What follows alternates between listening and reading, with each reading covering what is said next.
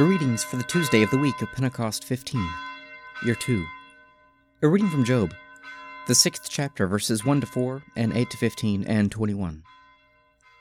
Then Job answered, Oh, that my vexation were weighed, and all my calamity laid in the balances, for then it would be heavier than the sand of the sea. Therefore my words have been rash. For the arrows of the Almighty are in me, my spirit drinks their poison. The terrors of God are arrayed against me. Oh, that I might have my request, and that God would grant my desire, that it would please God to crush me, that he would let loose his hand and cut me off. This would be my consolation. I would even exult in pain unsparing, for I have not denied the words of the Holy One. What is my strength, that I should wait? And what is my end, that I should be patient? Is my strength the strength of stones? Or is my flesh bronze? In truth, I have no help in me, and any resource is driven from me.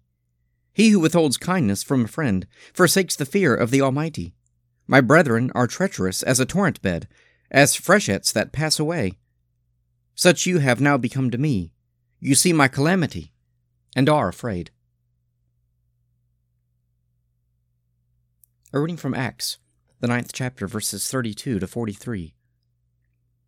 Now, as Peter went here and there among them all, he came down also to the saints that lived at Lydda.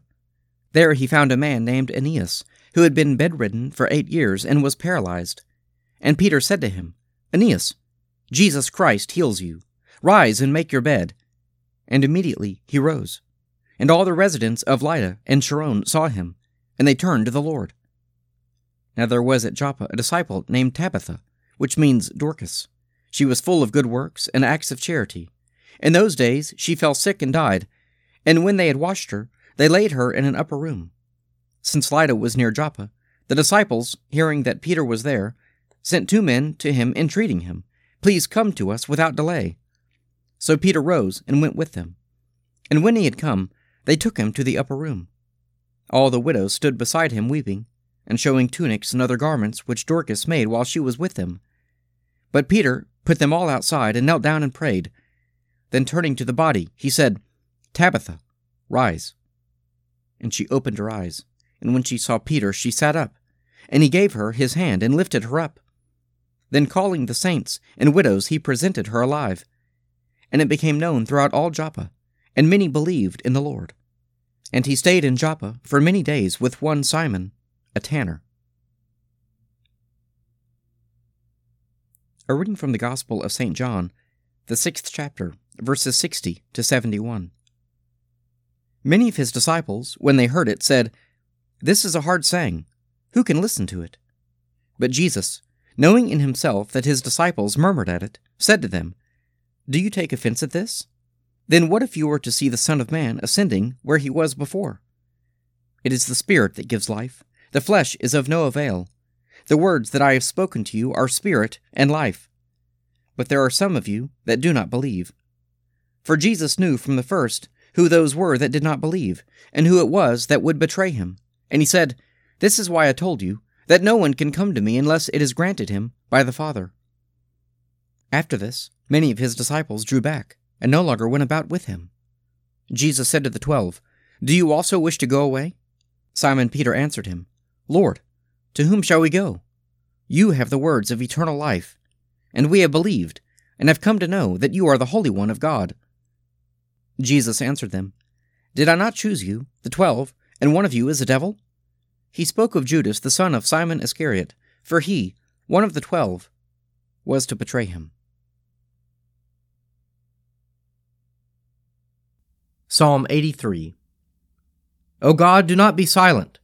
Do not keep still, nor hold your peace, O God. For your enemies are in tumult, and those who hate you have lifted up their heads. They take secret counsel against your people and plot against those whom you protect. They have said, Come, let us wipe them out from among the nations. Let the name of Israel be remembered no more. They have conspired together.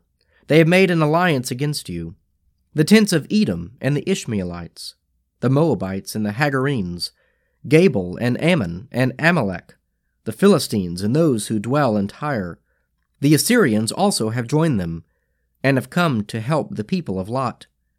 Do to them as you did to Midian, to Sisera, and to Jabin at the river of Kishon. They were destroyed at Endor. They became like dung upon the ground.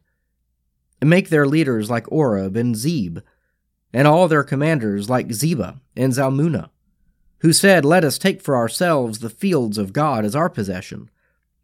O my God, make them like whirling dust, and like chaff before the wind, like fire that burns down a forest, like the flame that sets mountains ablaze.